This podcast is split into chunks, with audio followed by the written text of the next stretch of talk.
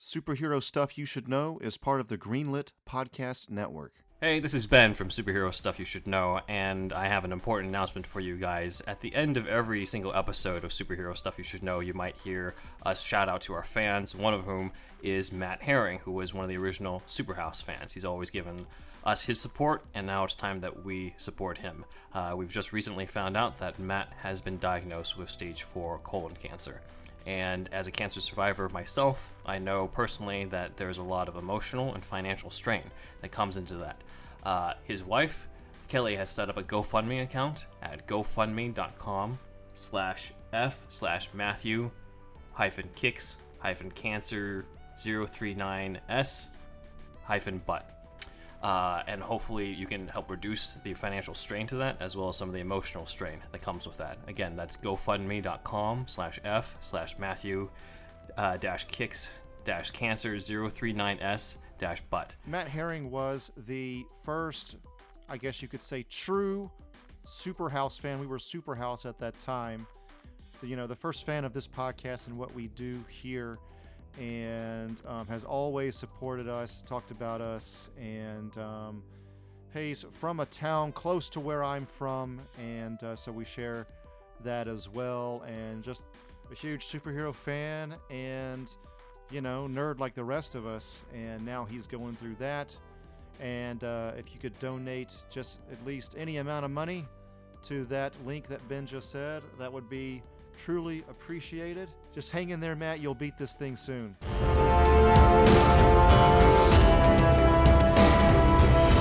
My son, my son, now it's time to teach you the greatest lesson of all, and that is how to take a poop in the ocean. I'm I'm not really your son, but and I don't know what this has to do with crime fighting and protecting Atlantis, but okay, I'll go with it. Garth, just listen to me real quick. You're going to pull down your, your green short shorts and you're going to pop a squat. Just exactly very similar to how you would in the woods. But you can actually turn sideways in a swimming position Like this? like this and then let her rip. But you want to then swim out of there as fast as possible. You can kick it into Nemo's mouth for all I care. Arthur, Arthur, what the hell are you doing? Oh, hi, Vulko. Vulko, I'm glad you're here for this momentous occasion. I, am here teaching Aqualad how to take a poop in the ocean. It is the greatest gift a father can give a son. Dear God. You know, I put up with this whenever it saved the universe from Steppenwolf, but this is one step too far. He's just a boy. You don't want to teach him these bad habits that you've taken on yourself. Uh, actually, Vulko, I already shit in the ocean. Vulko, let me get this straight, my man. You don't take any shits in the ocean at all. Poseidon's beard, no! So you just hold it all in? We clearly have Atlantean toilets. They're labeled, there's signs outside of them. What are you doing shitting in the ocean? We are not fish. You can talk to them, but we're not fish. Civilized. We are a civilized society. Now get over to the restroom like a normal fish person. I think it is perfectly natural for us to shit in the ocean, just like the landlubbers shit in the woods. It's very much the same thing, as long as you swim away quickly so as you not get any of it in your own mouth. It can get in Nemo's mouth, but not in your own. Arthur, you are royalty. You are the king of Atlantis, and I'm here to tell you I don't know where you were staying at on land, but not everybody above the sea level is shitting in the woods. They have toilets up there too. I, I I've been there. Remember, I got on the beach and trained with you. There was bathrooms. I saw them. Vulko, you really you haven't had a whole lot of land experience, I think. People take a lot of shit in the woods, my man. Aqualad, how are you feeling about this beautiful father and son experience right now? Well, I mean, Vulko's pretty wise. I don't know who's right in this situation. Should I shit in the ocean or should I shit in the restroom? Aqualad, listen to me. Don't listen to Aquaman. Look at him. He's a bad influence. He's got dreadlocks and a beard and tattoos, and he looks like he might smell a little bit. So look, just listen to your old Uncle Vulko and have some pride in yourself. So, you don't want to take part in this lesson with me at all, since you don't shit in the ocean either. I think this is important survival skill, man. Also saved us once, obviously. Yeah, I want to save the universe too, like Aquaman. That's my boy. That was a fluke. I don't think that happens every time. I mean, how are we going to send them to public school if you're having them do this? It's just something that I, I, I can't abide by. Better to be able to poop in the ocean when you don't have to than not be able to when you have to. You see what I'm saying? You smell what I'm stepping in? You sound like you've been smoking too much of that sea kelp. Well, that is true. All this duty talk has got me. Uh, I think I might have to go. So, look, I don't see any bathrooms around here. I'm going to have to swim back to Atlantis to do things the right way. Aqualad, are you going to come with me? Or are you going to drop trowel and lay a sea turtle right here next to Aquaman? Well, the reason why I'm being so quiet is that I already did. Oh, we gotta swim now. Go, go, go, go, go. I've never been so ashamed in my life.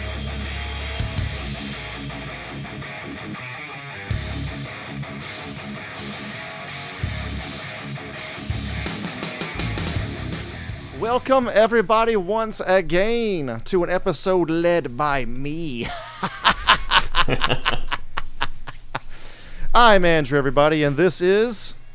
Uh, this is Ben, usually the man who knows too much about Batman, wearing my Wayne Enterprises shirt, but today I'm taking a back seat and uh, enjoying this deep dive into.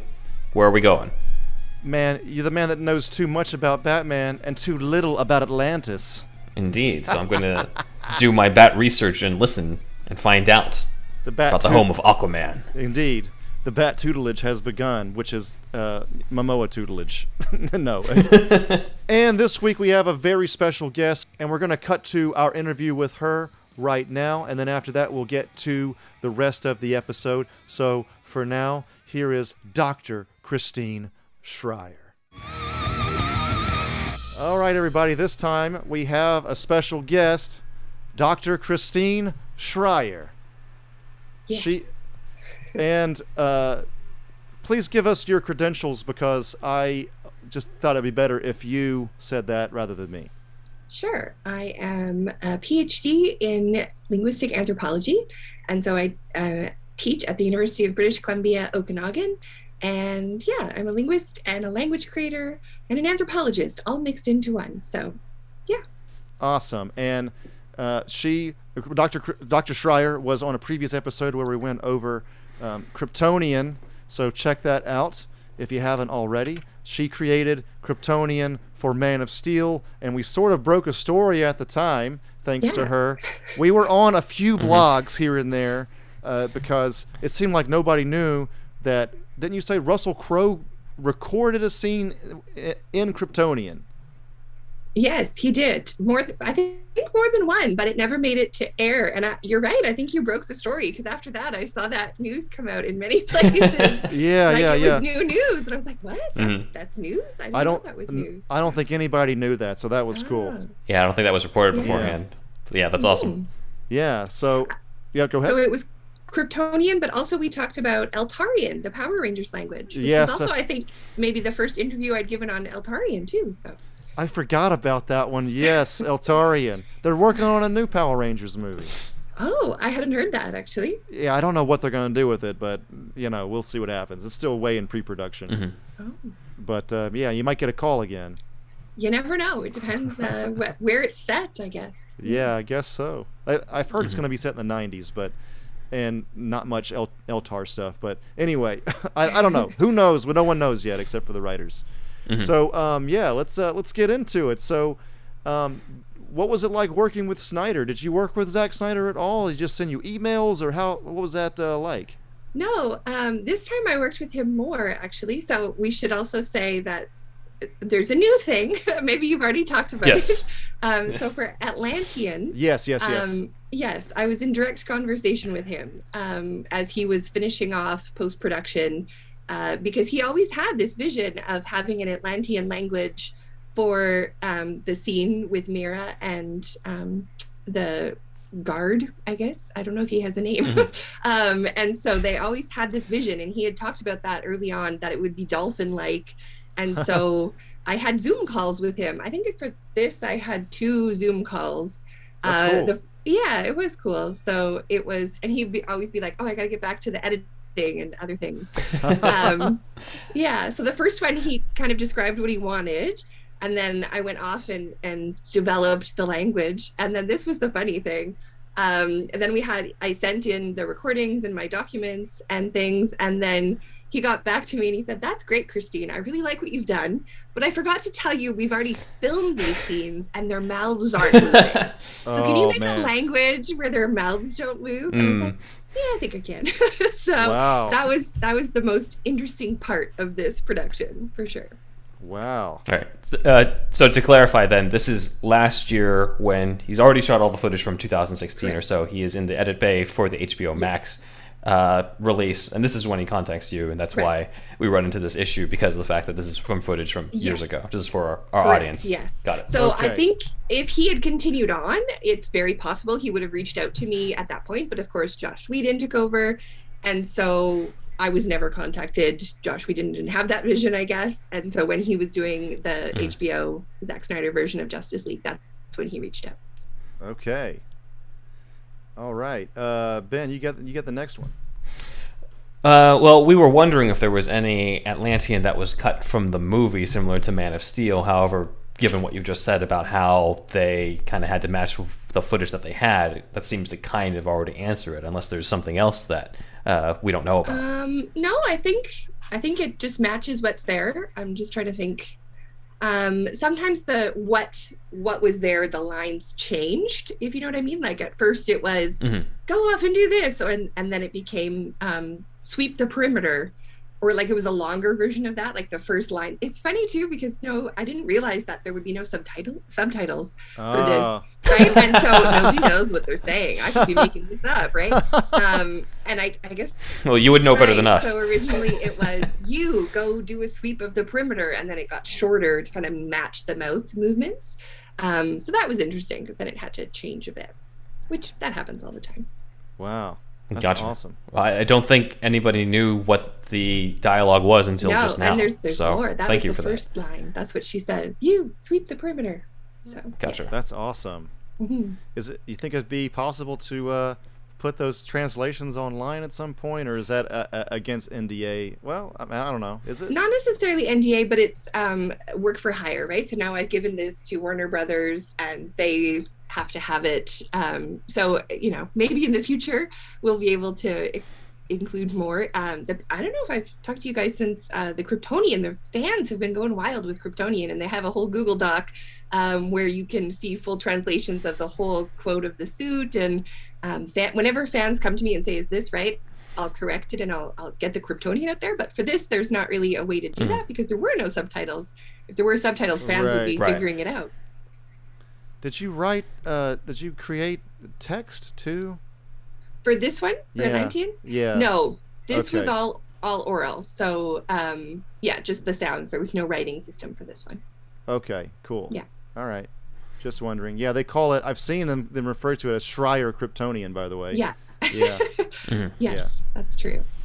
Okay. So, what are the main linguistic features of Atlantean?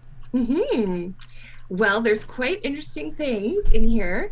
Um, so I'm just reading from my document because it's been a little while. So Yeah. uh, I did talk to Zack early on about what he wanted it, and definitely underwater creatures were an inspiration. So especially dolphins.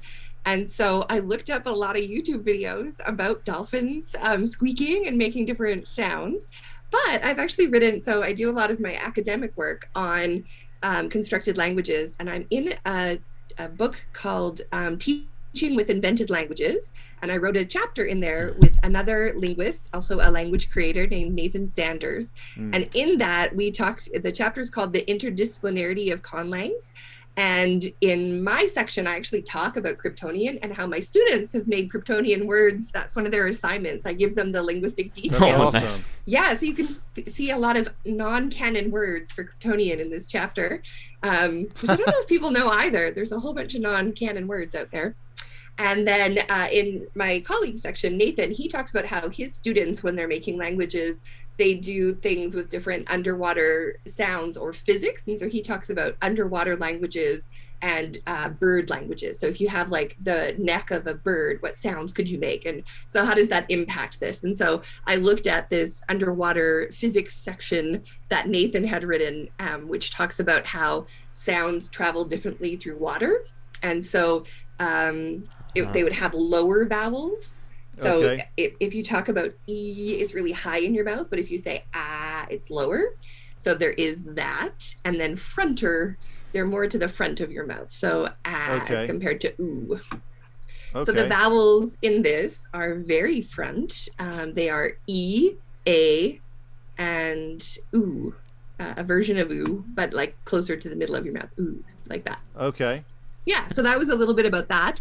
Um, and then consonants, uh, very limited consonants. So I have a nasal, n, and a click, and a glottal, which is a little pause, right? Like if Yeah. you say uh Mhm. oh, because Yeah, yeah. underwater you're not going to have a lot of. You don't want things that are using a lot of your air because you're underwater. It's going to create bubbles. Right, um, right, right. So very limited consonants and more of these um, ah sounds at the front and a.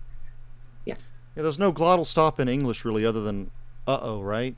I mean, yeah, not, not, much. in not in uh, American, North American, Canadian, or American English, but in uh, British English, you have things like bottle or but. oh yeah, that's true. Yeah. Japanese has it as well. I, I've studied Japanese, and Right. yeah, it's it's it's all over, and I, I, apparently Hawaiian as well. Um, I'm sure you know Yeah, that. Actually, Yeah. Hawaiian was also an influence. My first version of this was very Hawaiian feeling, like Okay. had a lot of uh, sounds, but then those require moving your mouth more. So, ah, okay. but you can say n and without. I, I did a bigger mouth movement there, but you can make a click without moving your mouth. And so when I redid it, I made a video of myself saying all of the lines without moving my mouth. So Zack Okay. that I wasn't moving my mouth. Yeah. That's cool. Nice. And so then all the um the syllables are quite short too. They're all consonant vowel vowel consonant vowel like very simple syllables. And there is a diphthong. There's ow ow. Oh, okay. All right. Yeah. Mhm. So now you can go and listen to those things out there. So that's a little bit about the sounds. So that was Um, translated the Mhm. ah the, and the all the sounds you talked about. That's translated into dolphin trills, basically. Yeah. uh, Well, they also did uh, post editing effects. Ah, yeah. so yeah. so the actors um, would speak the sounds, and then in post they changed it to sound more dolphiny. Okay. All right. Yeah. Cool. Yeah. All right. Um, the other thing is the sentence structure. So this one Yeah. in Kryptonian, uh, we talked about how it's subject, object, verb. This is subject, verb, object. So just like English, uh, simple. Like so, for anyone who knows English, it's simple for them. I got to tell you, that blew my mind when I first started studying Japanese because I didn't know that languages were could be like that. Like uh in Japanese, the verb is always at the end, which is actually the most common grammar structure on the planet, right? Yeah. And then SVO, like English and Chinese, is second most common. But yeah, I just it blew my mind. And then to find out there's VSO, so Kryptonian was VSO, right? So verbs always first. No, it was subject, object, verb, Okay.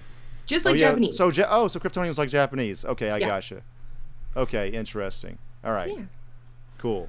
I, for some reason, I find that fascinating. The least the least occurring naturally is OSV or something that happens in some Amazonian languages or something like that, I thought it was OVS. or OVS maybe. Yeah, which is what we talked about this last time. I remember. Uh, Oh, yeah. Klingon. Klingon. Klingon was made to be uh, the the most alien, yeah. yes, because it's the least naturally common. occurring. Yeah, Yes, right. yeah, Mhm. yeah, yeah. All right. Sorry to take up so much time, Ben. Go ahead.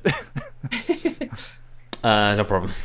Uh, I guess the next one I had was, you know, even though a lot of people know the Schreyer Kryptonian, that was not uh, spoken in Man of Steel. So now that this is spoken in the Snyder Cut of Justice League, how does that feel, or does that feel different from how it felt when you worked on Man of Steel afterwards? Right. I think it does feel different, and because I feel like fans wanted Kryptonian spoken. I've heard so much from people, and it's I'm very Mhm. pleased with how it turned out, especially because of the the funny issues of the cut that it was already filmed and we had to do something kind of unusual with the language creation. So Right. very pleased with it. Um, since then, I have had languages spoken. So in Power Rangers, Eltarian was spoken, and then I did another film which I couldn't talk about the last time I was here, Yeah. uh, which is Alpha, and the entire film of Alpha is in a language I made. So yeah, so it's it's interesting. It's I've learned actually that um, I don't get credited when it's not spoken, so that's interesting. Ah. Um, otherwise, I'm considered like a different scale. So I am credited in uh, Zack Snyder's Justice League, but I am not credited in Man of Steel in the actual credits, although I am in many other things. Um, Okay. So that's an interesting piece too. So it's nice to have the credit this time. That was what Yeah, I was like. sure. Yeah, that's that's a little pat on the back to have the credit. I was credited in Alpha too. Eltarian was a Mhm. different situation altogether due to the I hope- contract. I hope you get credit for yeah the whole movie in that language. That's nuts. yeah. Yeah, you have So to. That is a language that you think that um, early man spoke, or what was that again? Yeah, so Alpha is set 20,000 years ago in Oh. Ice Age Europe. Yeah. And so the idea is it's the Cro Magnon language. So, like the first anatomically modern humans, what they would have spoken. So, I took a lot of linguistic research on what we know about the earliest languages. Proto languages is what they're called. They're like the ancestor languages when you have um, families and then they jump back and we kind of estimate what a language would be like. And so I used research from that to make this language, which is called Beama. Okay. That's before Nice. Proto-Indo-European, I guess. Way before, yeah, way before Proto Indo European. Although that's a, an, a relative of it. Okay. Man, Yeah. that's that's that's crazy. I haven't seen the movie yet. I need to see it. you should. It's very visually beautiful. Like that is the thing beyond the language uh, that I love most about Alpha. The scenes are stunning. It's and the, Okay. the dog. If you're a dog fan, uh, the dog in that um, his name was Chuck. Uh, oh no, was it Chuck? Yeah, Chuck. He was a um, a wolf dog uh, who Ah, passed who passed away a little while ago, but he was the great um, great actor. You know, no offense to Cro Magnon people out there that are not alive, but it's not just it's not just grunts and stuff. It's like, No, no. Mm. Although that was a debate. So for Yeah. Alpha, I actually made there was a scene that got cut. There were there were two scenes that got cut where so this I should have said the story is about a boy who gets separated from his tribe during a Yeah. bison hunt. He gets left for dead. It's in the first five minutes of the movie, yeah. um, pretty much. And then he has to make his way home and he befriends a wolf, uh, which is why it's called Alpha. That's so cool. it's the story of domestication of dogs. But um, Oh, in man. his return, he is supposed to run into Neanderthals and some other random hunters who are not his people. And so I made three languages for that oh movie. shit. I made Neanderthal, which got cut. It gets cut all the time, Ah. guys. So, and also this hunt, it was Mm. called the Huntress language. Um, yeah, so that was interesting. But but they originally just wanted the Neanderthals to grunt. So I was like, uh, uh no, Oh, really? That's not gonna interesting. do that. yeah. yeah, S- Something not PC about that. right. Yeah. okay. Wow. All right. That's crazy, man. hmm I, that that is cool though. That not, not many people cover that. I'm surprised I haven't seen that. That's some that's shit I'm into. It was it was kind of a letdown at the box office when it Was came out in 2018. Well, it was kind of niche, and um, yeah, I think it didn't make as much money as they wanted it to. So Good reviews though. yeah, it is a Hmm. really good film.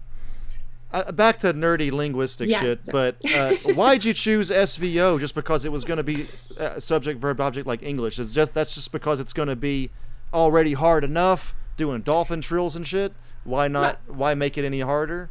Uh, yeah, I guess I I don't know if I had a really good reason for this one. Uh, I did do interesting things with the prefixes, so the verbs are not like English; they're marked for who's doing what to whom on um, the verb, uh, so that it shows with a little prefix. So if we say um, the first line actually that I have here is "We must stay vigilant," and then it's got "yow." Yow is the prefix that means we, and then you is something else entirely. Um, it is oh oh. So um, yeah, so I did interesting things with verbs uh, rather than changing the sentence structure this time, or at least I thought they were interesting. Yeah, Um, yeah. yeah. Oh, the other thing I should say was Yeah. a tonal language. Oh, is if- it? Yeah, like Chinese. So if you say um, "a," that means air. Well, "a" means with, for example. Okay, that's cool. Yeah. Yeah, which is like there were so few words. I didn't really get to play with that that much, but I did do it a little Yeah. bit. One of the lines um, was "Let us use the old tongue of air for security," which I think got shortened down, um, but which is why I have the word for air. The old Um, tongue of air. Oh, the because they used to be air. they used to be on land. Atlantis used to be on land. Yeah, yeah. So that's right Oh. before they make the bubble, right? They yeah, say, yeah, yeah, She says, "What news do you have Ah. from King Orm?" Yeah. Uh, yeah. And then let us use the old tongue of air for security. So then they make the bubble, which I think is a really important line that people should know. That is um, cool. That's cool yeah. mythology. That is important. Yeah. So the word for the old tongue of air is Mia. yeah.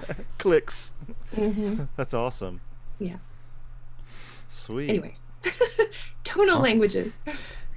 I, w- I was yeah I was curious about any of the other lines that you had worked on or had done that we either don't know from the movie or that uh, you could just tell us that might have been original lines before things got Yeah. changed. Um, so that's one of them, and I think I think that line is still fully there. Um, they're said so quickly, right? And then they're post edited. So, um, and Mhm. then she says uh, to the guard, his name is Kudal. Kudal with me, and then he says, "Yes, Commander." And then she says, "Go look."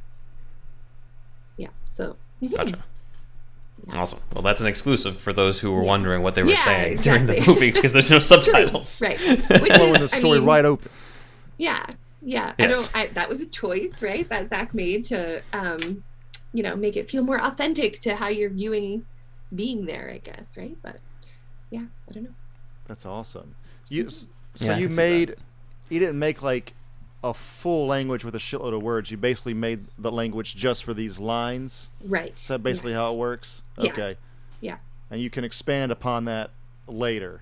Yeah. If so, Yeah. if I'm so uh, inclined, who knows? Maybe I'm teaching that class. I'm teaching my class on language emergence, which is called language emergence from contact languages to constructed languages. And this is the one where I've made my students do Kryptonian words in the past. They could choose. They could either write about that or write about something else. So maybe we'll do Atlantean ones. This give them the phonology for clicks and things and see what they come up with. What what do they need? What vocabulary do they need? And then of course it's non-canon because my students make it. That'd be awesome. I'd be interested to see Right. um, if you made text at some point. That would be cool. Yeah. Because you did that for Kryptonian, right? Right. So the there was a graphic designer who did the actual design of the text. That was Kirsten Franson, but I came up with the system for the syllabic text. They were already doing like the S means hope and Zod's shield Mhm. means um what does Zod's? I think it's destruction or I can't remember Okay. uh, what his shield means, but That's cool. Yeah. Like like like I like the I S remember the S hearing is that. hope and then Yeah. Zod's is destruction. I- I should Because it check does have a chest Yeah. symbol. Yeah, yeah. Yeah. I should I should probably double check that. I, it's something and maybe it's not destruction. It's something like I don't know. Opposite something, of hope. Yeah, the Despair. opposite of hope. Despair. It's, it's, there is because remember everyone. I don't know if you remember this. Did you do this? Did you get your glyph creator name where you could go Oh. and get your own symbol? Are you kidding me? I was all over that shit. Yeah. So I was I was all I made my glyph. I went to the site. I was insane about Which Man of doesn't Steel. Work anymore? It doesn't Oh, work is the anymore. site down? The site stopped working about three or four Oh, years. I can't make mine though. Oh then. man, you missed out. Warner Brothers, I heed, heed our call. Yeah. I know you producers so that I are can do listening it. to this. right? Um, I used it for years. Like I would give presentations on Kryptonian, and then I'd like Mhm. pu- cu- ask them for a volunteer in the audience and like get them their shield and stuff. Um, but it can't. It doesn't work anymore. But that was we couldn't use whatever Zods were. So when we were making what the meanings of all the house glyphs were, uh, Kirsten designed them, and then I came up with like the words that would go with them. So I Yeah. do remember one. Okay, this is an inside scoop. There is one, the House of Ron. Did anybody have the House of Ron? Do you remember what yours was? I honestly can't remember. I did it like a lot, Yeah. but I don't. I, don't, you I probably had remember. five different glyphs. I probably did. Yeah. Um, the House of Ron was uh, persuasion, Okay. and um, it was definitely persuasion. And I can't remember the other word that went with it because it was from my father, whose name is Randy. So it was Ron, which is the Kryptonian version, and he's the salesman, and he's very persuasive. So that's why it's the Ah, House of Ron. Um, Wow, anyway, yeah, that's awesome. Yeah, it's great That's when awesome. it's personal like that. That's great. yeah. Yeah. Awesome. We, we we probably talked about this last time you were here, but You have a you have a favorite? Is it still Navi? I think Navi was your favorite last time, or your Conlang, a constructed language. Oh, One- the one one that you've done out of the ones you've made. Yeah, so I didn't make Navi. Okay, that was yeah, yeah, Paul yeah, yeah. Frommer, but Right, I right, right, did. right. Yeah, I started research. Um, the reason I got here was because I was researching Navi speakers and how they were learning the language and how other communities whose languages are endangered might model them because they they acquired many speakers very quickly. Um, and I still love NetB. Um, but of the ones I've made, I might have to say Beama because I've made so much Ah, for that one for gotcha. Alpha. So there's 2,000 words. You can have full conversations.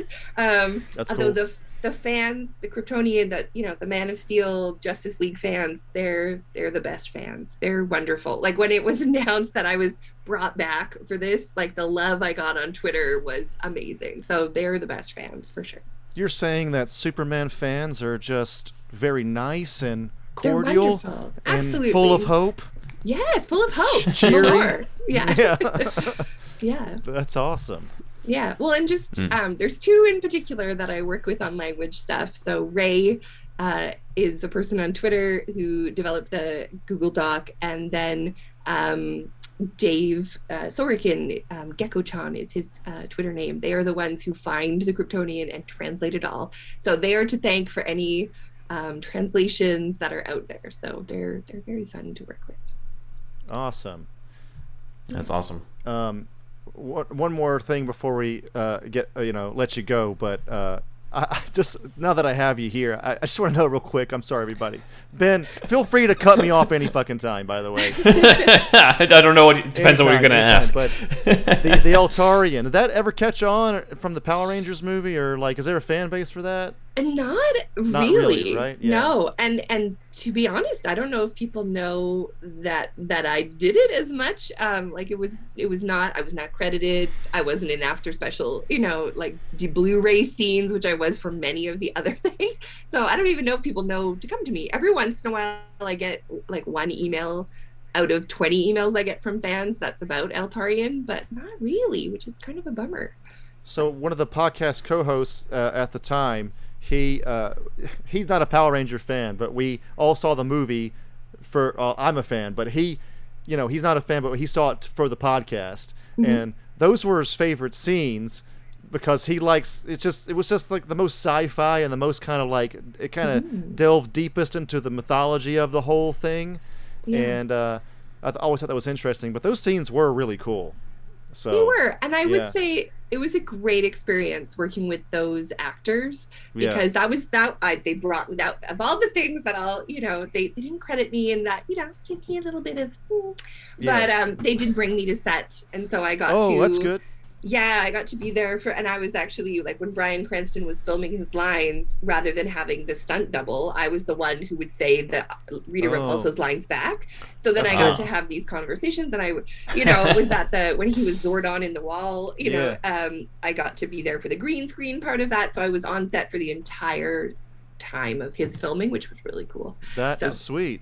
That's awesome. yeah because I didn't get to go I was on set for Man of Steel um I didn't get to go to set for Justice League obviously it was a post uh, production thing Mhm. and I didn't get to go to set for Alpha because I trained the actors too well. Oh. They didn't need me on set oh wow, that's cool. which is good. They Mhm. got really into it. Um, so I didn't get to do that. So still Power Rangers getting to go to set and actually hear the language and work with the actors was the best. That's awesome. Well, That does make me want to ask, though. Do you? Uh, forgive me if you covered this already, but who then did the sounds for the Atlantean in the movie that we heard? Right. So good question. Um, good question. Yeah. So there there were three people that I worked with. There was the male guard um, who had one line, "Yes, Commander." So I just worked with him quickly, and then there were there was a voice actor, Amanda um, Troop, I believe is her last name, um, and then Amber Heard. So I did get to work Oh, with nice. Amber as well, and they did Amanda they first because we weren't sure we were going to be able to get Amber. And um, Mhm. so I did record with both of them and trained them in advance, and then was there when they were doing the actual recording uh, in the sound booths.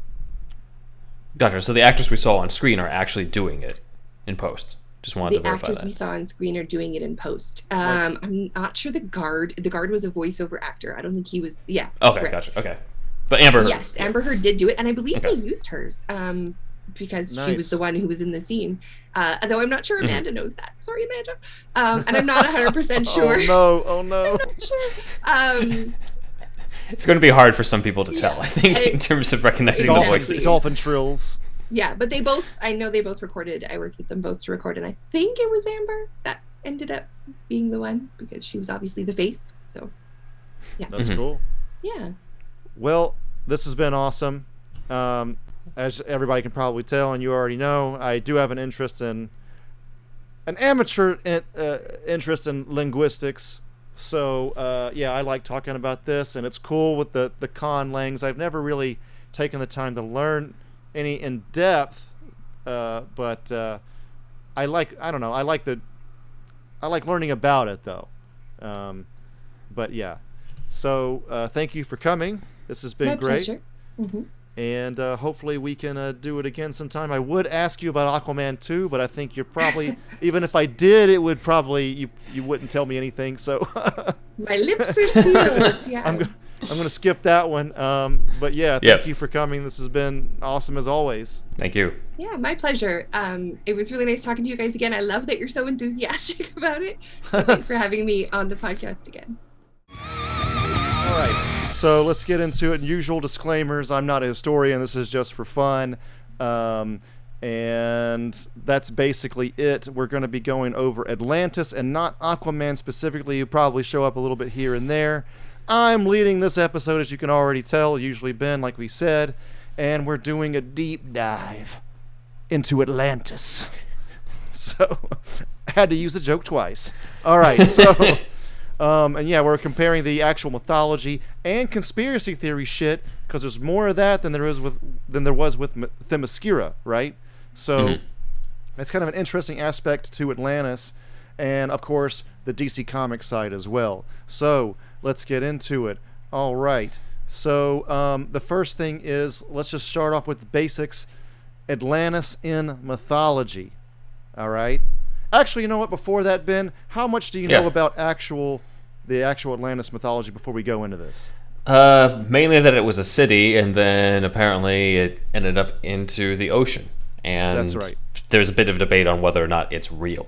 So that's pretty much the extent that I know, and I imagine most of our listeners are pretty much the same way. Yeah. Um, yeah, that's that's the gist of it. Um, but let's get more into the weeds of it, into the the kelp of it. All right. So it's uh, Greek in origin, just like Themyscira. All right. Um, that was a one of the few threads that was similar, I think. Um, Atlantis in ancient Greek translates as the island of Atlas. Okay. Hmm. I didn't know Makes that sense. at all before going into this. Yeah. Yeah, I didn't know there was an Atlas connection. Yeah. Um, it is a fictional island mentioned in an allegory on the hubris of nations in Plato's works Tim- Timaeus and Critias, wherein it represents the antagonist naval power that besieges ancient Athens, the pseudo historic embodiment of Plato's ideal state in the Republic. The, Republic is a famous book by Plato. Right. Look it up. Yeah. it's going to be a lot of like stuff that could be its own episode that we're going to mention like once. A lot of shit The like philosophy majors listening to this are like, we got it. Yeah. We know. yeah, exactly. um, all right. So, in the story from Plato, Athens repels the Atlantean attack unlike any other nation of the known world. The attack was unlike any other nation. Uh, and then the story concludes with Atlantis falling out of favor with the deities, with the gods, and submerging into the Atlantic Ocean. Plato said Atlantis existed about 9,000 years before his time, and that its story had been passed down by poets, priests, and others. Plato's writings about Atlantis are the only known records of its existence, or the first at least.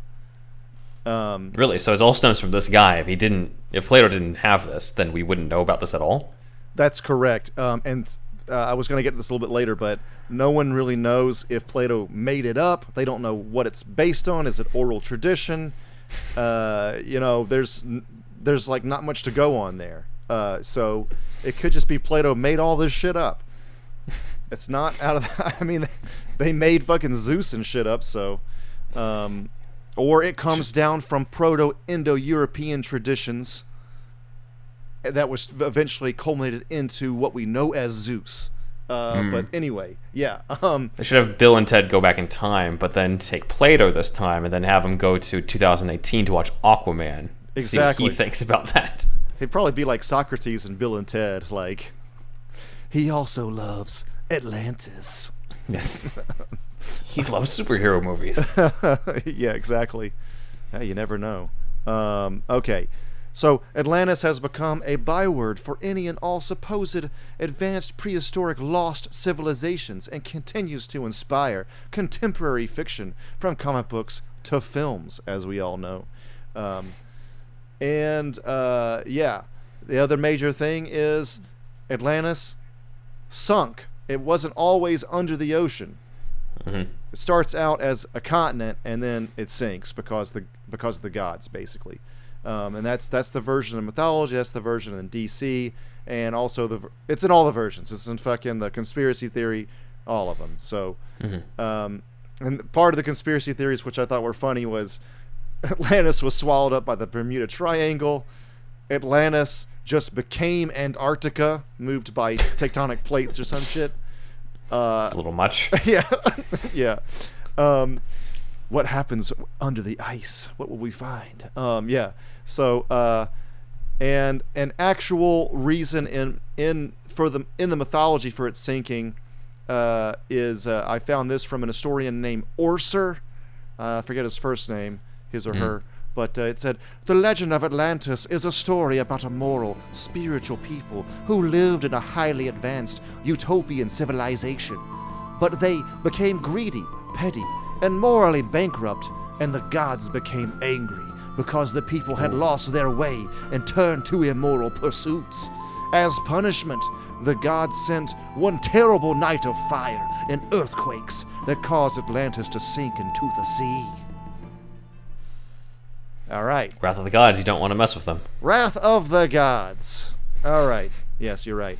Not Um, Wrath of the Titans, Wrath of the Gods. exactly. Titans are different. All right. So um, we talked about the Greek, uh, the Themyscira's location. We're going to talk about this here. It's you think it's in somewhere in the Atlantic Ocean, and that's generally the consensus. But also, uh, most of the historically proposed locations are in or near the Mediterranean Sea. Um, so, uh, and near islands like Sardinia, Crete, Santorini, you know, shit that was close to Gre- Gre- uh, Greece, ancient Greece, right? And modern day Greece, I guess. Uh, so, uh, in the comics, Atlantis is located in the North Atlantic Ocean. I, maybe somewhere around Iceland. I'm not really sure. I don't think. I think it's probably ambiguous on purpose, but it did say Yeah. North Atlantic. Uh, So yeah, nowhere near the Caribbean or uh, Brazil or whatever. Uh, so uh, yeah, I couldn't find anything on the exact location of Atlantis in the movie. Um, Yeah, they probably want to keep that mysterious. yeah, I, I just assume it's North Atlantic Ocean, just like in the comics. I mean, Mhm. it's Atlantis, Atlantic. It must be that, right? Yeah. Um, so checking in before we uh, proceed further, Benatavius, thoughts so far? I was not. Uh, I did not know about the Plato connection in terms of that being the only source. It doesn't surprise me that he's a source. I just didn't know that he was the source Yeah, on this. And so yeah. it is it is funny where he's just like, I was just making that shit up. you guys, he's laughing at all the conspiracy theorists. What if this so just who knows fell what it could ocean? be? So I think that's uh, it makes sense to me that it's not something where you don't know the location because it, it adds to the mystique of it. Some same thing with Right. Themyscira. I think it, it would lose that if it's just like, oh yeah, no, it's just it's literally at this point longitude and lati- latitude. So uh, I think that's that adds to the mystery of it. So I, I like that aspect. Cool. All right. Yeah, I, I didn't know it came from like this one guy either. That was new, and I was also surprised that well, I shouldn't be too surprised, but I just assumed it was in, Atla- in the Atlantic as well. But in or near the Mediterranean Sea actually kind of makes sense. And then like, was the Atlantic Ocean named after At- Atlantis in some way or Greek in some way. yeah, like, there's that connection too. Yeah. which word comes first in history? Uh, Mm-hmm. It's another thing. Got to trace the etymology of that. But and of uh, course, Atlantis has King Atlan, who's the one leading them in, in Justice League in Yes. the flashback. So you got that. It's like, is he? Did he come first, and then the Atlantic is after him, as well as Atlantis? yes, I How egotistical was he? Because he's got an ocean and he's got Atlantis named after him. yeah. They always say I. Uh, well, it's usually with Aquaman. Aquaman, but he's like, I rule three fourths of this world. yeah, he does though. Yeah, that makes him badass. Mhm. Um, all right, so moving forward, Atlantis and conspiracy theory, and we're gonna go over some bullshit Nazi theories, everybody, because that's Great. there's a lot. Of, there's the Nazis loved uh, fucking Atlantis. Um, so, uh, so yeah, for the Nazis, the Atlanteans were Nordic supermen who originated in Oh, God, the northern okay. Atlantic or even in the far north. Again, complete, obviously bullshit, but Is this why Aquaman has blonde hair and blue eyes in the original comics? you know I don't know about that. I hope I, I hope not. It was Strange connection here. It was a good change to to Momoa. Uh, Yeah. the scholars Carl George Jascht. This is a hard uh, German name to pronounce. Jascht.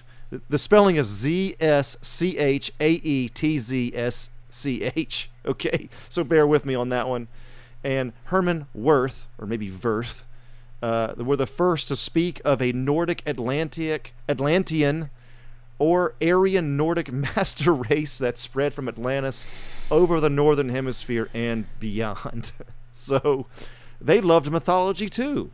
Um, It doesn't surprise me because I know that some of the there's like an Indiana Jones story or a proposed script, something about Indiana Jones versus something about Atlantis, which makes sense because he's an archaeologist. But I imagine he's fighting the Nazis in that too, just like in the first and the third Indiana Jones movie. So okay.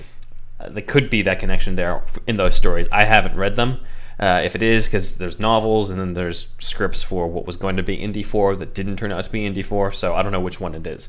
Right. But there's definitely some sort of Indiana Jones Atlantis story that they were going for, and it makes sense with this. Right. Yeah.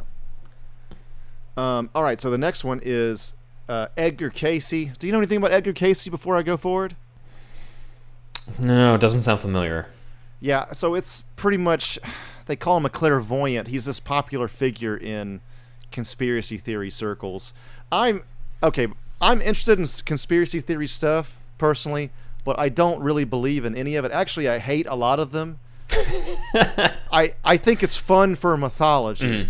My love for Yeah. mythology uh, also uh, kind of like not a love for conspiracy. Well, it's kind of a it's kind of the same thing, but I know they're both myths. I you know what I mean? I don't put Yeah. stock into them, but I like the creativity. Okay. Also, they're old, so it's like even if you do believe in them, it doesn't affect a lot of stuff for today, as opposed Right. to believing today's conspiracy theories. Yeah, yeah, So- yeah. It's slightly different, but there are neo Nazis and shit. But but yeah. Um, That too. Okay, so Edgar Cayce is a clairvoyant. Uh, he uh, spoke frequently of Atlantis during his uh, life readings. He claimed that many of his subjects were incarnation reincarnations of people who had lived there. Um, by tapping into their collective unconscious, collective consciousness, the Akashic records. That's another thing that's some you know insane conspiracy theory shit. But anyway, uh, he said that he was able to uh, give detailed descriptions of the lost continent. He said that Atlantis would rise again as well. We're not talking about the South in America, you know, those fucking crazy guys. He said Atlantis would rise out of the ocean again. Lots of crazy shit, and we'll have more from him in a minute. But uh, moving on from there, there's another famous conspiracy theory website that one of my favorite, po- well, it is my favorite podcast. Last podcast on the left, they they often reference this website called Biblioteca Pleyades, and it's just full of nonsense, but some of it's great, and you're gonna see. Okay, so um, it says Atlantis. To according to Bibliotheca Biblioteca Pleyades, Atlantis was a was actually a large continent which spread all the way from Eastern Europe to the eastern seaboard of North America and into and south into Africa. it's fuck it's fucking humongous. it does make some sense because in a way I'm like, well, how large is Atlantis anyway? Because we're talking three quarters yeah, the ocean. Yeah, yeah, and that's why it makes sense for for for Antarctica as well. I mean, uh, size and then you got the seven kingdoms Yeah, yeah, and yeah. the mythology of the of the dc universe at least so i'm like okay Right, i can right. kind of see it seems like way too big at first but then i'm like oh wait that does make a lot of sense Yes, exactly. Um, so uh, going deeper into the conspiracy theory again, this is from Biblioteca Pleyades. Again, total bullshit, but you're gonna see some fun conspiracy theory nutso shit right now. Okay, you ready? this is why I like this shit. lay it on me okay. To trace back further into the origins of the Atlantean civilization, we need to go back to the time of the decimation of Mars and Maldek, somewhere around a hundred thousand years ago. As described earlier, it was many of the survivors of this conflagra- conflagration escaping the embattled planets before the one was destroyed and the other made virtually lifeless, who came to planet Earth and were then responsible for the founding of the Atlantean civilization. So, according to this complete bullshit nonsense, the Atlanteans are descendants of Martian refugees. which means martian manhunter is family with arthur They got- they got. Yes. why has this not been explored dc why has this not been explored Dude, just fucking DC writers go into Biblioteca Pleyades. It's fucking nutso and great. so, so There was a con- not conspiracy theory, but a fan theory at one point that Snyder was going to c- connect Kryptonians to Themyscira and Atlantis, even though that's not at all what happened. So I don't think that's that's what happened. I think it was a fan idea that like because of the fact that there was that scout ship earlier in Man of Steel that said that hey Kryptonians came to Earth, right? right, right, right. They said, hey, Kryptonians came to Earth. They're like, hey, what if they came to Earth in ancient times and then uh, the women were on the island and the other Kryptonians are down below in the sea? So I was like, that's interesting. I don't know how I feel about them all being connected to Kryptonians, though, but uh, it's. I can see some vestige of this conspiracy theory feeding into that fan theory. Right. Yeah. I think our, all, like the comic writers and the fans are, are checking this stuff. I don't think that I'm alone. If you like comic book shit, that's obviously fake, and conspiracy theory stuff that's also fun and should be fake. You know what I mean? For for these people, you know what I mean? Well, only a hell, few. like, only a few. if you go ahead. Go ahead. Go ahead. if, if you if you asked me to do an Aquaman story, I would not only look at the comics, but I would also look into all these, just see what type of fun shit could I do with this that hasn't been done before. So this is one of those things. Yeah, yeah, it's great. It's fun. It's it's but there's but the problem is, at least for me, is that a lot of people not I don't know about a lot, but like there's a probably an alarming percentage of people that might believe this stuff. Uh, a hundred percent, you know. Well, you also have to believe it's a double thing for you to buy because not only do you have to buy Atlantis, but you have to buy Martians coming to Atlantis.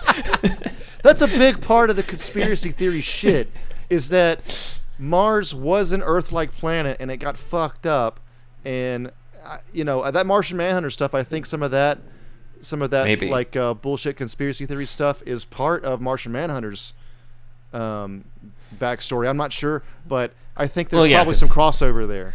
Destruction of his planet. Yeah, I can see where you're going with this. He's kind of a Martian refugee, so yeah, I can see that. I just wasn't expecting an Atlantis connection. Yeah, I know. That's unexpected. Martian refugees. oh shit, man, it's great. Okay, uh, anything else before we move on? What are you thinking about this crazy conspiracy theory shit? Just think about the Martian Manhunter of it all. Yeah. If this were to be connected into the DC universe on it, so obviously they haven't, or if they did, it's a more obscure story that I don't know about. Let us know in the comments below if I'm wrong about that. But yeah, no, it sounds it sounds insane, but that's exactly why we're covering this because I think it's more interesting to to go into what people thought of Atlantis that's even outside of the DC universe. Let us know out there if you guys uh, have read the comics, or if you're knowledgeable of, uh, you know, them talking about ancient Atlantis and Martian Manhunters. Like, I know what happened.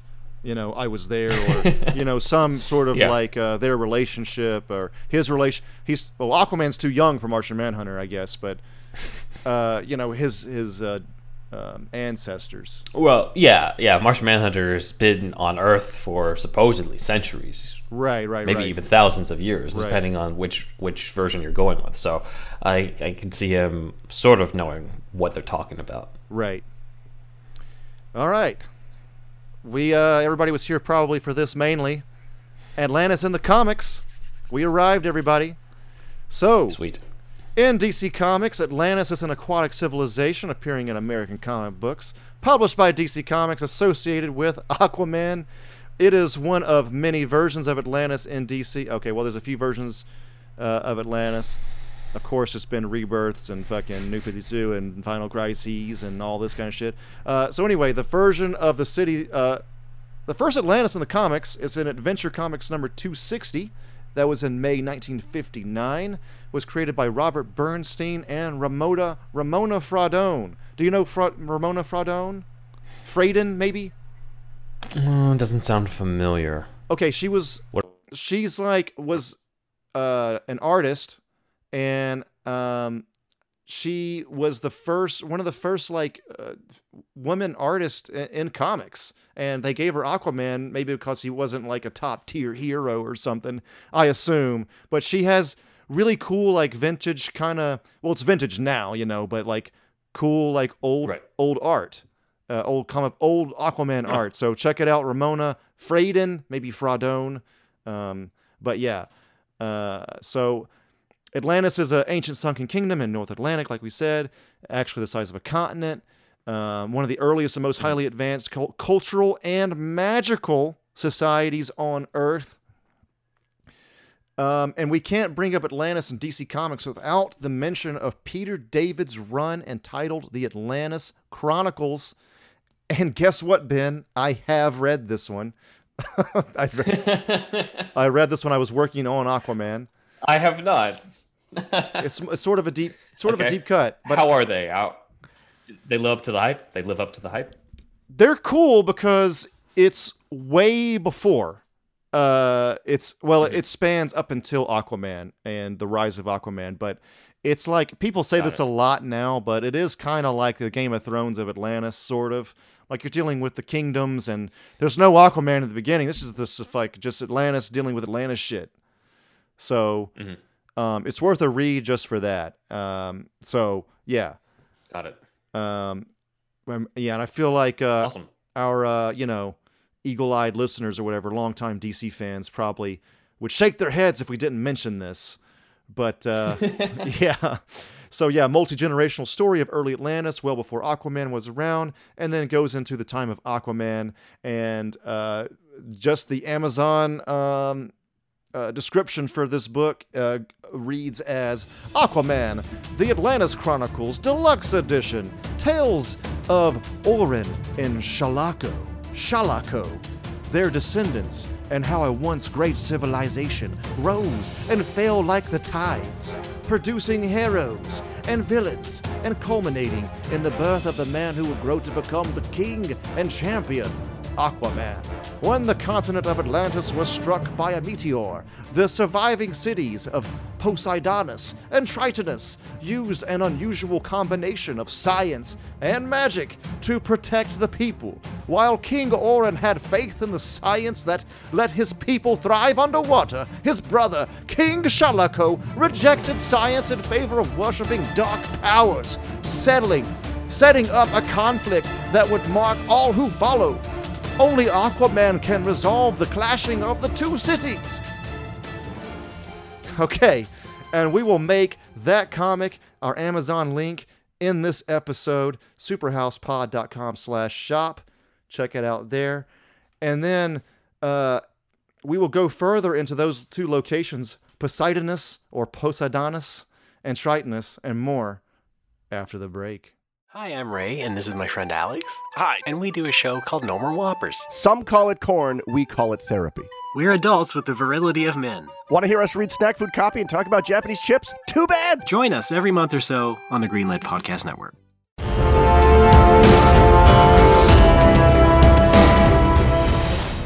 A dream to some, a nightmare for others. Indeed, wizard. Would you like to see my grotto? I, Merlin the Magician, would like to see any grotto from a fellow wizard. Then right this way, my good man. Here it is. It's my. You can see my coconut farm, and you can see little birdies flying about. You know, you're the first person I've shown that really enjoys seeing the inside of my cap. It is a refreshing feeling indeed. It's hard to find people who don't look at you all weird. I have to find other wizards. yes, I was wondering though, where would you, where'd you get that bowl on your head? You, you where's your pointy cap? What do you live in? Do you live in the salad bowl? Well, that's the thing. I'm friends with a man named Jay Garrick, who's the Flash, and he advised me that the best thing to do to wear on your head is a salad bowl because if you ever get hungry, you can just take the bowl off your head and eat. What about the salad dressing residue that falls upon your crown? Don't be a fool. I'm a wizard. I can get rid of the entire dressing just with a snap of my fingers. And a whisk of some Kleenex. Yes, that too. Indeed. Are there people living in your cap as well? Uh, no, just the food. I don't really need to have people live in my cap. Wow. Indeed. I have Camelot for that. Oh, Camelot, I've been there many times. I spent the winters of 1673 there, and it was absolutely wondrous. Yes, yes, thank you for that. I was probably in the cellar somewhere. Well, let's head on into the living room. If you if you don't mind me asking, Yes. indeed, wizard, what magic do you actually do? Indeed, magic. I thought you knew that. I'm indeed wizard. I do indeed magic. Uh, pardon my French, but what the fuck is indeed magic? Well, it's basically I can say any word or phrase or sentence, and if I just say indeed at the end, it's going to happen. Like the spell, there it is. Wait, so you're basically a regular wizard. You just say indeed at the end. That's pretty much it. Some people say abracadabra or some shit like that. Me, it's indeed. A wave of the wand as well. You need the wand, of course, but I say some bullshit, wave the wand, and then say indeed, and then spackety spoo diggly doo, there it is. Spackly spoo diggly do. I've not heard that one before. Well, it's uh, maybe before your time. Before my, I'm the oldest wizard of all time. What are you talking about? I don't know about that. Are you saying you're older than me? I'm I'm from the beginning of time. Motherfucker, I'm from the beginning of time. If you were from the beginning of time, you wouldn't put a fucking bowl on your head. I didn't have the bowl on my head in the beginning. It's an evolution. You were testing my wizardry when you wear a bowl on your head. At least I have a cap, and I live in it. Who the fuck lives in a cap? Go get a real hoe. Fucking wizard, that's who. You know what? I don't. Get a real fucking castle. I don't like you being in my cap. I'm. I've changed my mind. You. I'm sending you out.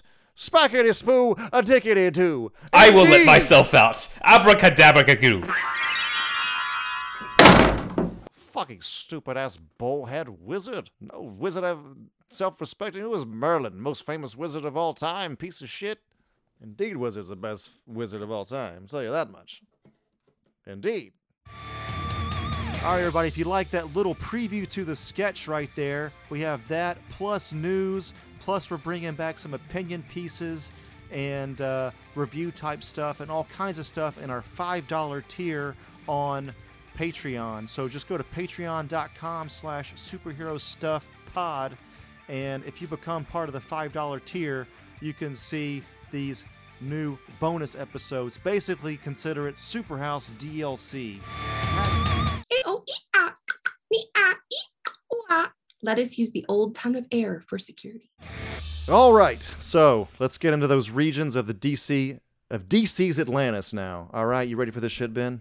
I am. You seem like you kind of knew about this shit a little bit. Which part? You know about Poseidonus and uh, Tritonus? Uh, not at all. But it said Poseidonus, and I was just like, I was suddenly reminded of the comparisons that Grant Morrison have uh, Ah. for Justice League to the Greek gods, and of course, Aquaman is obviously Definitely. Poseidon. Okay, yes. All right, gotcha. All right, The long hair and the the long hair and the beard also help with that. definitely yes. they're not they're not hiding it. Okay. Um, s- yeah, Superman is Zeus and all that. So okay, mm-hmm. Flash is Hermes. Okay, so Batman is Hades. exactly that's the that's the badass shit. All right, so mm-hmm. Poseidonus or Poseidonus. I like I like both pronunciations, but anyway, named mm-hmm. after the Greek god Poseidon, of course, capital city of the continent known as Atlantis. Geographically, it lies right in the center, and it has a, the neighboring city is Tritonus. Tritonus. Both cities are connected via a network of subterranean tunnels. So under underground, under the ocean, it's really fucking deep. Makes sense. Yeah. Yeah. Um, Aquaman maintains his base of operations in Poseidonus. His secondary headquarters, however, Ben, is the Aqua Cave. Are you kidding me? No, I'm not. Does he have a giant penny in there too? I think so. It's turned green from the fucking water. that would be kind of awesome. actually. Arthur, this looks disgusting. as he comes in. My man, I love the green. All right. so yeah. Um, so yeah, there's an aqua cave. Um, the royal palace of all Atlantis was located in the heart of P- Poseidonus, and it has the seat of power for all the rulers for all of the millennia that they've been going. The salt processing plant is there, which you know it's a factory, or whatever, but seems to be a big deal in some storylines. It's their main export in Atlantis. Salt um, makes sense, you know. I guess. Um, what else would it be, you know? Um, so uh, some of the, this is a funny one. This is another funny thing I found from the comics. This is another like jumpa kind of thing. okay. Um, some of the salt refineries were, were destroyed when a race of giant jellyfish who laid seed to Atlantis Atlantis came. Okay. Yes, there was a jellyfish invasion. it was a serious attack that came from a race of highly evolved giant jellyfish. These creatures despised the notion that the seas were dominated by the humanoid Atlanteans and embarked upon an ambitious plan to ensure racial purity in their territories. Wait, so the jellyfish are looking for racial purity? Because, Atlant- because the Atlanteans are humanoid, they're not pure fish. Got it. Okay, I see what they're channeling here. Yeah, yeah, yeah. So, uh, yeah, themes abound, don't they, Ben? Yes. Okay, so uh, the next city on our list is Tritonus, Tritonus. In contrast to the human-like Atlanteans of Poseidonus, the people of Tritonus are mostly mer people.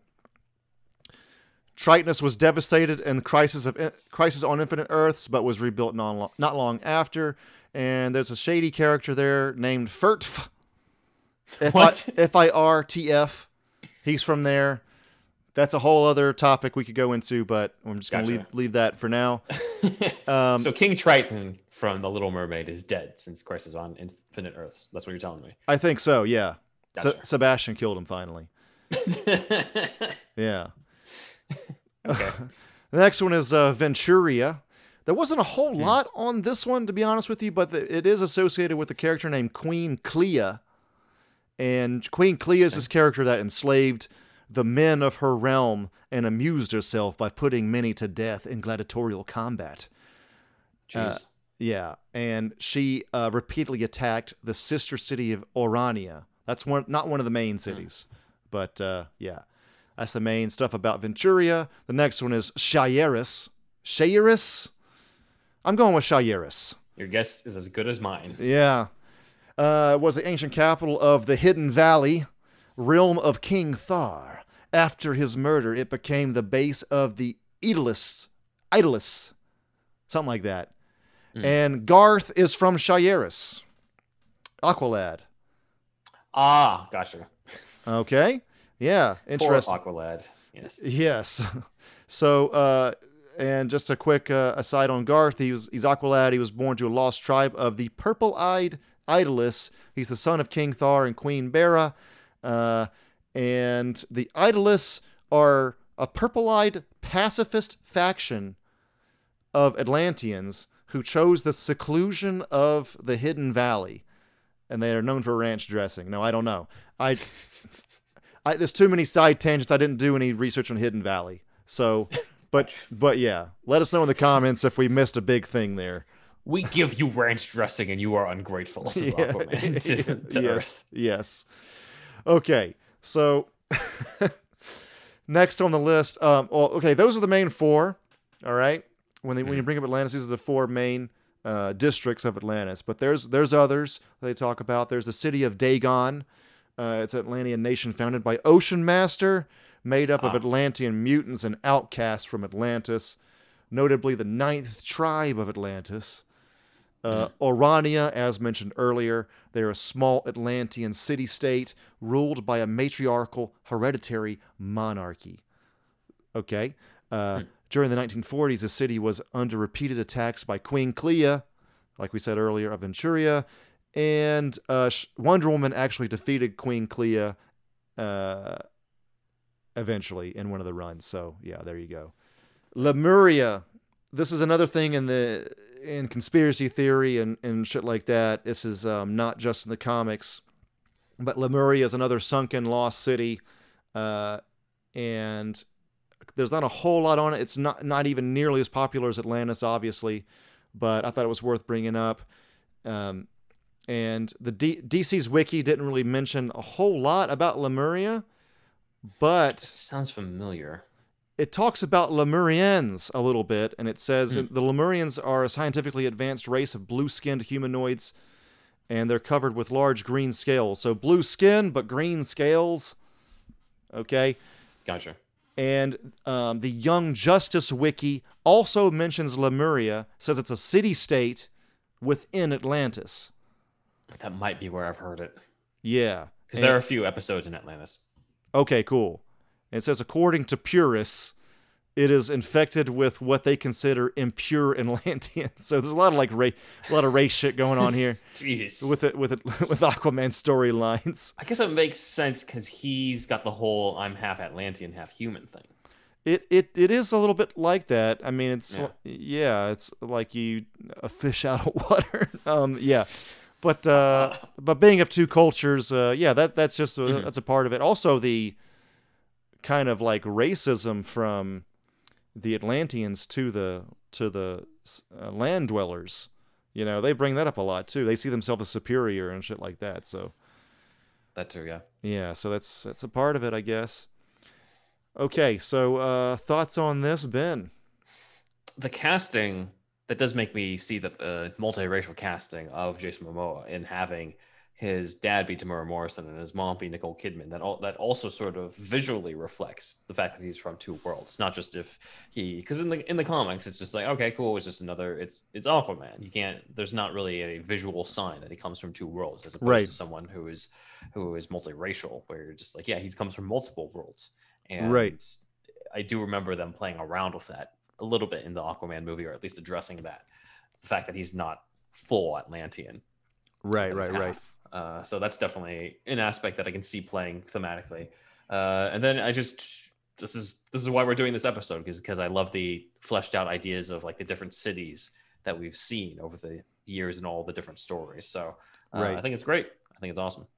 Yeah, I was surprised as to know how uh, fleshed out the city of Atlantis is, but I probably shouldn't have been this surprised because isn't everything fleshed out at this point? Decades of comics. You know, you got to go with with something. Yeah, yeah. So it makes sense. Aquaman's got to do something somewhere in Atlantis, and yeah, people love world building, so It's three quarters of the world too. So yeah, it can't just be literally his kingdom the entire time. right, right. And also the Aqua Cave. Let's not forget that. All right, let's talk about that. is the first I've heard of this. There's the Arrow Cave. There's the Aqua Cave. Is there a Flash Cave? Like they all have caves. It is funny as hell. there's, there's not a flash cave, but uh, the aqua cave does make some sense because of the nature of being underwater. So I, Yes. can, I can see that. It rolls off the tongue well too. uh, Aqua Cave, I guess. Yeah, I don't know. yeah. It's fine. I mean, it's funny. I mean, there's a lot of humor, a lot of humor inherent to comics and how silly, you know. Arthur, do you have a single original idea? That's what Batman says Hey, to uh, hey, check it out. Check it out. It's the Aqua man. What do you think? I It got, looks exactly like mine. I got a, I got a giant squid here instead of uh, in, instead of the uh, the dinosaur, man. What, what about that, huh? I guess that makes sense. Okay. Atlantis in the movie. Mhm. James Wan said, Atlantis is kind of scary, but I didn't see I didn't set out to make a horror movie. I mean, that's not what this is about. It just so happens that you're dealing with a world that is magical, beautiful, but at the same time, scary as hell, right? People are terrified of the ocean because they don't know what's down there. I want to capture the fear that we have of the ocean, the scariness, but at the same time, the magical and wonder that comes with it as well. I And think he succeeded in that. he did. I mean, he has a horror thing going on in that as well, you know, with the trench and the all trench, that. Yeah. That's cool. Um, also, in the movie itself, Mera said uh, Atlantis is many wonderful things, but forgiving it is not. And Poseidonus and Tritonus are the two areas shown in the film, apparently. Ah, gotcha. So they were Makes sense. They were used. Uh, so yeah. All right. Um, that's all I have. I mean, there's, pro- there's probably a lot more, but those are the main quotes from from Wan on on the movie, and and he's probably got a shitload of quotes about Aquaman, but these are the main quotes about Atlantis itself. Specifically, yeah. Yeah, yeah, Yeah, I, I would say that in terms of differences between Wan and Snyder, you've mostly, I mean, some of it is the designs in the armor. yeah, right? Vulko's yeah, got a very different look yeah. in Zack Snyder's Justice League versus the one in, in James Wan's. Do you have a preference, I guess, in terms of which Vulko look? Uh, I do kind of like the armor in the Zack Snyder version. I was like, eh, he actually looks pretty cool. Not like he didn't look cool in the other one, but still. for for Vulko specifically, yeah. well, Vulko's look fits that movie. Um, Mm-hmm. but for for Aquaman, well, it fits both their movies. Um, Yeah. I did like him in Snyder's Justice League. He was pretty cool in that, and his hair is more like it's like it's more it's it's It's tied like back. down. It's in Yeah. a it's in a bun, right? In uh in in In Wan's movie, yeah. yeah. Yeah. So I mean, I like both. I'm not one of those man bun haters out there. Uh, so there's, there's, there's surprisingly a lot of those. I don't do it myself, but but anyway, um, I like both. I mean, I don't. I like Aquaman's armor in Aquaman more.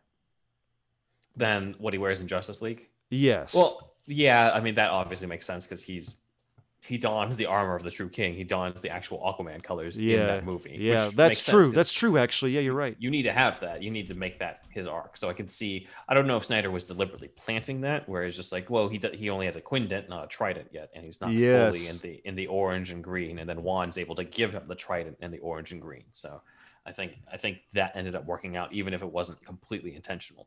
Yeah, I think so. Actually, yeah, a lot of people made fun of that, but like character arc wise, it makes a shitload of sense. You Mm-hmm. know, he doesn't fully take up the mantle yet.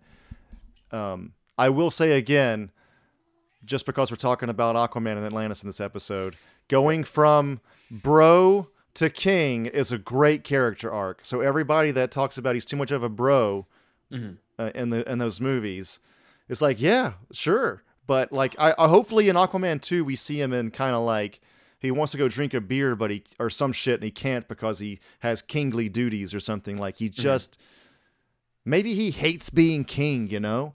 Like Right. we're let's we're just going to have to see what happens with all that. And then he sees just how much responsibility he has and has to has to keep up with. Gotcha. You know what I mean? I think it's Yeah, it would be a great be great good. character arc. Yeah. Mhm.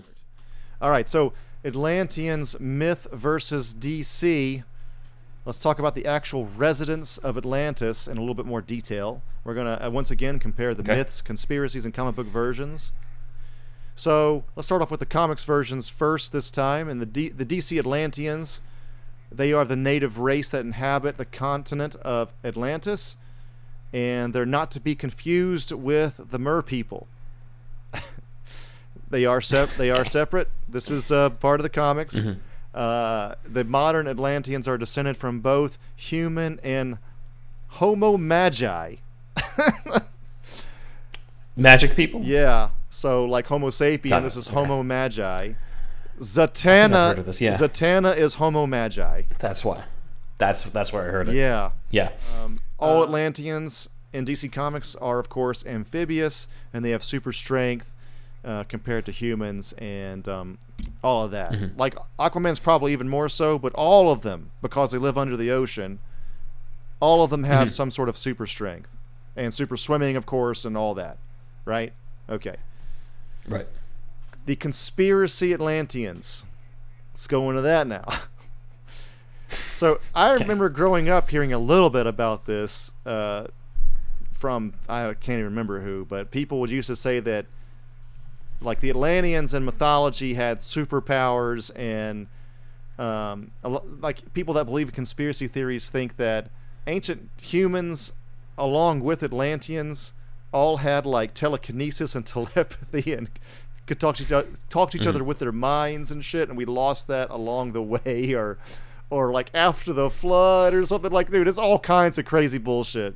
So yeah, uh, Madame Blavatsky. Uh, this is another like prominent figure in conspiracy theory thought. Again, everything she ever said was complete bullshit, but she called the Atlanteans the fourth root race, whatever the fuck that means. I'm sure there's a reason out there, but uh, anyway, um, the Nazis Okay. really they liked this root race idea bullshit as well. Although Not Blavatsky's surprised. not necessarily a Nazi, but there is some crossover. Yeah. So yeah, they they like I some of the shit she was talking about, but and like one of the things that they those two disagreed on again, obviously complete bullshit. But she said the Atlanteans were olive skinned people. That's what she believed. So not Nordic super race, you know, Hmm. Right. bullshit that it, that the Nazis believed in. The Nazis were like, never mind. Forget this Atlantis She quest. thought that the the Atlanteans were the ancestors of Native Americans, Mongolians, and and Mal- Malayans, is what it says. Hmm. Um, so yeah, all right. So then, of course, Edgar Cayce again. Um, he thought the Atlanteans were giants, ten or twelve feet in stature, and well proportioned throughout. Um, Blavatsky also thought they were giants. This is uh, the common ground here. And some conspiracy theori- theorists link this to the Nephilim because doesn't every fucking conspiracy theory go back to the fucking Nephilim?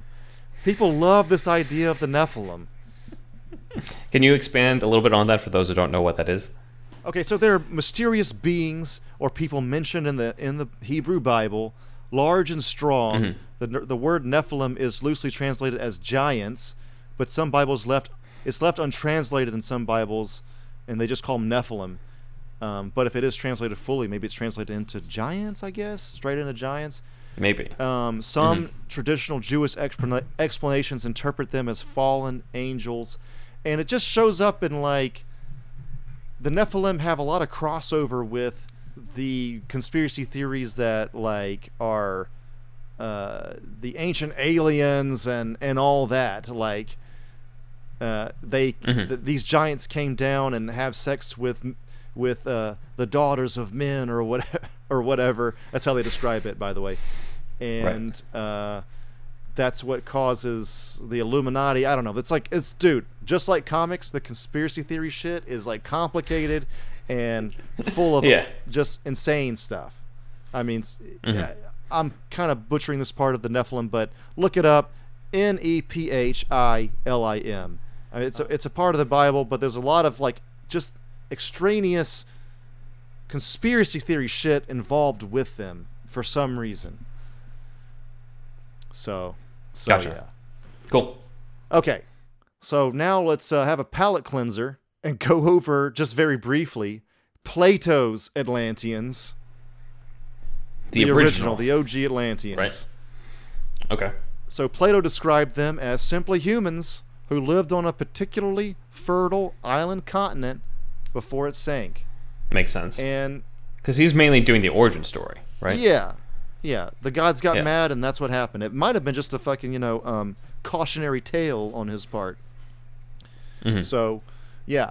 And it says, uh, although as the royal family were direct descendants of the god Poseidon, they may have had some divine blood, and as such may have inherited various divine powers.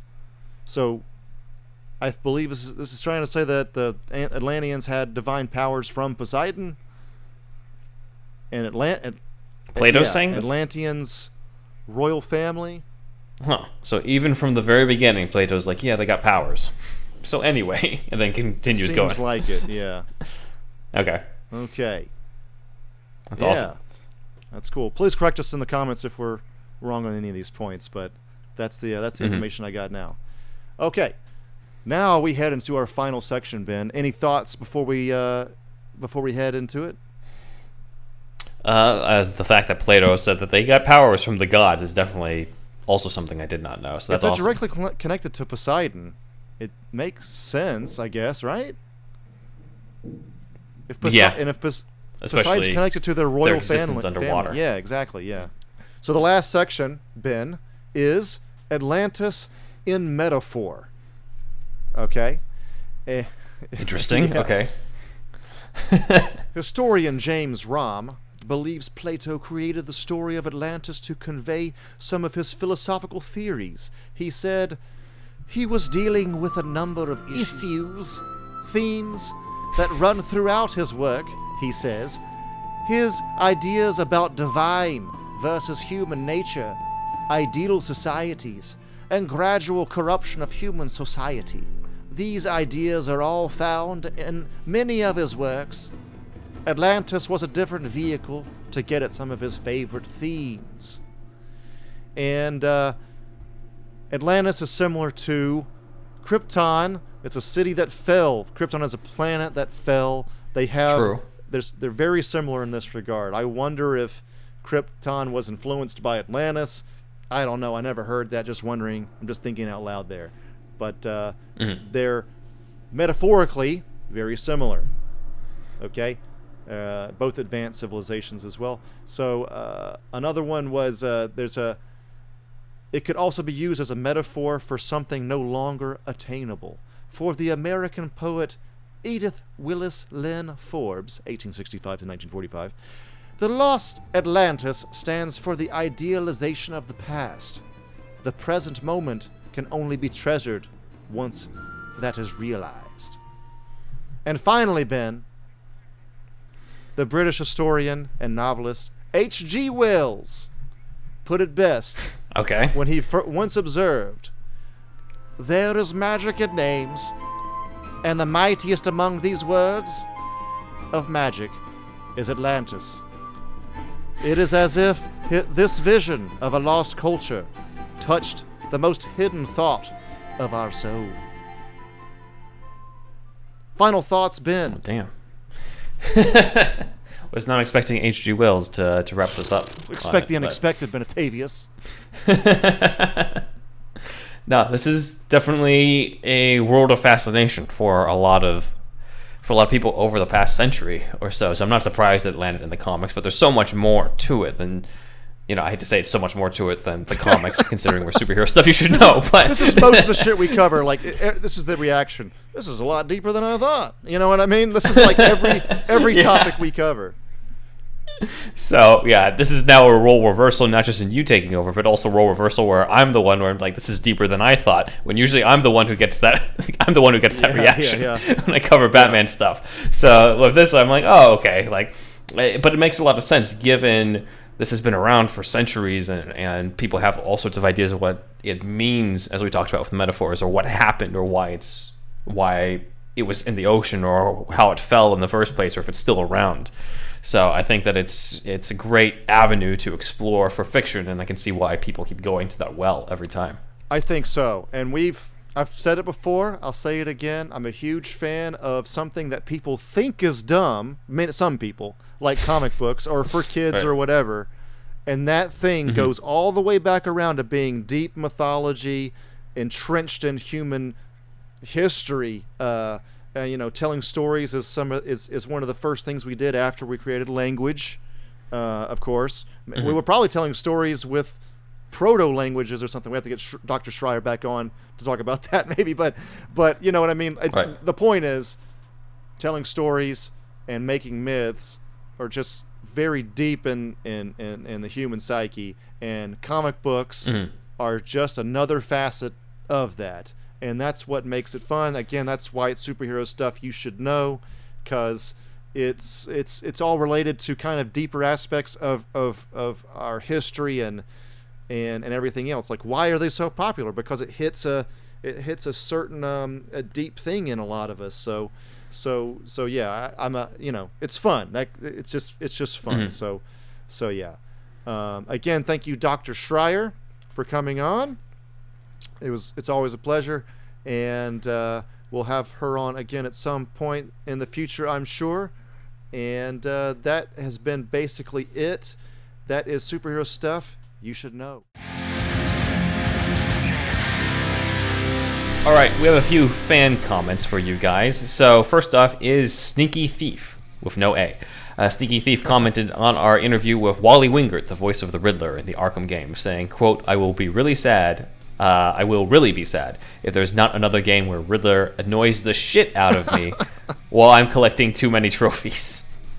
So That so the Very Riddler true. trophies have become kind of the poster boy for um, annoying shit to collect in a video game. You know, like they, they have it in every video game really these Yeah. days, but that, that that's the one people bring up. Have you seen the? There were some memes going around after the release of the the uh, Robert Pattinson trailer for Batman, where they're just like, "And this movie, Batman's going to be hunting after Riddler trophies the whole fucking time." I have not seen that, but if there's any mention of it, I will once again In the stand, actual movie? stand up in the theater. And Yeah, applause, Yes, yes. So uh, that's awesome. Thank you, Sneak, Sneaky Thief, for that. Uh, next comment is from Mark Johnson on our Themyscira deep dive, the counterpart to this episode. Uh, Mark Johnson said, "quote Found this channel yesterday after listening to the Aronofsky Batman script breakdown, and I haven't stopped listening to your videos since. Awesome channel, guys. Thanks, Mark. Thank you for that, Uh, man. That's awesome. Uh, that that Ar- Aronofsky script is still one of our favorites to dive into." Yeah, that was wild. Uh, Ezra West had a couple comments on our Unlimited What episode on Batman Returns and the script there, but I'll pick out this one. Uh, Ezra says, "quote I like how they skipped the Grayson tragedy." So he's talking about the Sam Hamm script, uh, I believe, where Robin was already a street kid. He was already an orphan at that time. So Ezra says, I like how they skipped the Grayson tragedy and we meet Dick a, f- a year or a few months after. He probably ran away from his foster home or never even got picked up and has been living on the streets. Whatever the case, it adds to how horrible of a place Gotham is and it shows a parallel to Bruce. Two kids whose families are murdered. One gets to grow up in a mansion and the other is homeless. That's an interesting point. Yeah, it's cool. That's good. No notes. I agree. No notes. We agree, Ezra. Thanks for thanks for listening in. So those are the three comments. Back to you, Andrew. Okay, so thank you for those comments. And now a thank you to our Patreon supporters, who are Shasta, Leom O, Jose Arrocha, Super Inframan, Douglas P, Dan D, Aaron Willett, Nick Noah, Jesse E, Jeffrey R, Sketchcraft, Scott V, Yuli, and our other supporters Sparkageddon, STCT Productions, Robert Schumann, Kukian Noms, Matt Herring, Elijah B, Shamrock Balls, Ian H, Walter the Wobot, John Wells, and Rye Guy. Any new ones? That's it, right? One more I'd like to add. Thank you on Instagram to the user comic.capital. Thank you very much for your uh, support and uh, definitely check out that page if you haven't already. Go to Instagram comic uh, period capital and a ton of great superhero material. Yes, thank you for that. Um, ben was was handled uh, was talking with you about that, and uh, thank you, uh, Ben. And um, what was the account again? I'm sorry. Comic Capital. Comic Capital, yes, um, that did um, you know help us out a little bit. So yeah, that, that was awesome. Thank you for that. All right, so uh, please join the Shasta Army. That's the one dollar tier that gets you a shout out on the show, and then the five dollar tier, you it's a it's the bonus Patreon feed. So you get a whole other show, deeper dives. If you thought this shit was deep, going even deeper. We're going under Atlantis. we're, we're going to We're the going into hell. we're going to the Aqua Cave, the subterranean tunnels and shit. Um, but yeah, we go deeper on that show, and it's five dollars a month. Cancel anytime. It, it's almost like a, a little bit over a dollar a episode, really. So, um, you know, uh, check it out. And that is uh, patreon.com slash superhero stuff pod. And we have uh, merch. Get your Ben Man mug. Get your Indeed Wizard shirt or whatever, uh, we have it on there. It's superhousepod.redbubble.com. Also on teepublic.com slash user slash superhousepodcast 5000.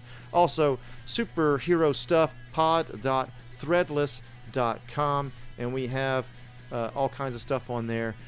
Uh, the artwork, the Bin Man and the Indeed Wizard artwork is by Wolfie, Wolfie Cruz. Please leave us a review on iTunes and also uh, please record us some audio of something and then send that to superhero stuff or superhousepodcast at gmail.com and we will use that on the show. Doesn't have to be anything like your own sketch or anything. It can just be hey love the show guys. Anything like that. Super simple. Doesn't matter. And uh, we will use it on the show. Uh, and uh, yeah. And then please animate our sketches if you got the gumption if you got the gusto. Please you can we will allow you to use our sketches our audio sketches for your animation.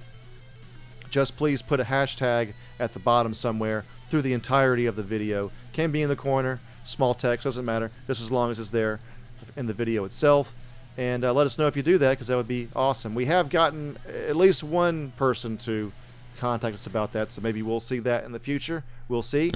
Uh, and uh, yeah, I'm Thunderwolf Drew on Instagram and Twitter. And I am, uh, check out thunderwolflives.com and also Thunderwolf Lives on YouTube. My Japanese related content, Japanese language, culture, religion, and video games stuff is there. And that is it, Ben. You can follow us on Twitter at SuperhousePod. You can also follow us on Instagram at Superhero Stuff Pod. Uh, we're on Vero now, so the Snyder fans out there who are also on Vero, please follow us at Superhero Stuff Pod over there. We've just started an account, and uh, we would love to sort of pop in and ask Zack Snyder a question at some point. Uh, my website is at benwanwriter.com. My YouTube channel is in the description below. There is more stuff coming, trust me. And uh, the website for the upcoming children's comic that I did, Early Bird, is at earl-e-bird.com, where you can order that. My personal Instagram is at benwanwriter. And my cat's Instagram, my son, is Alfie Pennyworth Cat. He's just realized that he is the pet and I am the owner today. Uh, so, in, along those lines, though, we have a few affiliates. We have Whiskerbox and Barkbox. So, if you have either a cat or a dog and you want to get them a nice gift box from month to month, I believe, then you can go and check that out. That is at superhousepod.com slash shop. You can also check out on that site. We have links to eBay, links to Amazon for all sorts of different merchandise you can get, including the Aquaman issue that Andrew was talking about earlier. Yeah, that it's a it's the the Atlantis Chronicles by Peter David, famous Mm-hmm. uh, uh, uh, run Aquaman run that he did, and um, yeah. So just a little further explanation. It's it's like the selected, curated by us Amazon links. If you buy it from Amazon, if you buy it from that link, it just gives us a little kickback. That's basically it. So that's why we're doing it. And also, of course, all the other affiliate links that we said kind of do the same thing. So, uh, so yeah, please check that out. Superhousepod.com slash shop. You'll see it all there. The eBay link links directly to Batman movie memorabilia, specifically on eBay. So, um, if you use that link and buy something that way, um, you know that would help help out the show as well. So, that is, uh, yeah, that's how that works. So, yeah. Nice. And so, for those of you who are part of that $5 Patreon, this is going to be news to Andrew, but as the deep dive for the week of this release, we decided we've already gone over Justice League War. Let's go into the next installment, which happens to be Justice League Throne of Atlantis.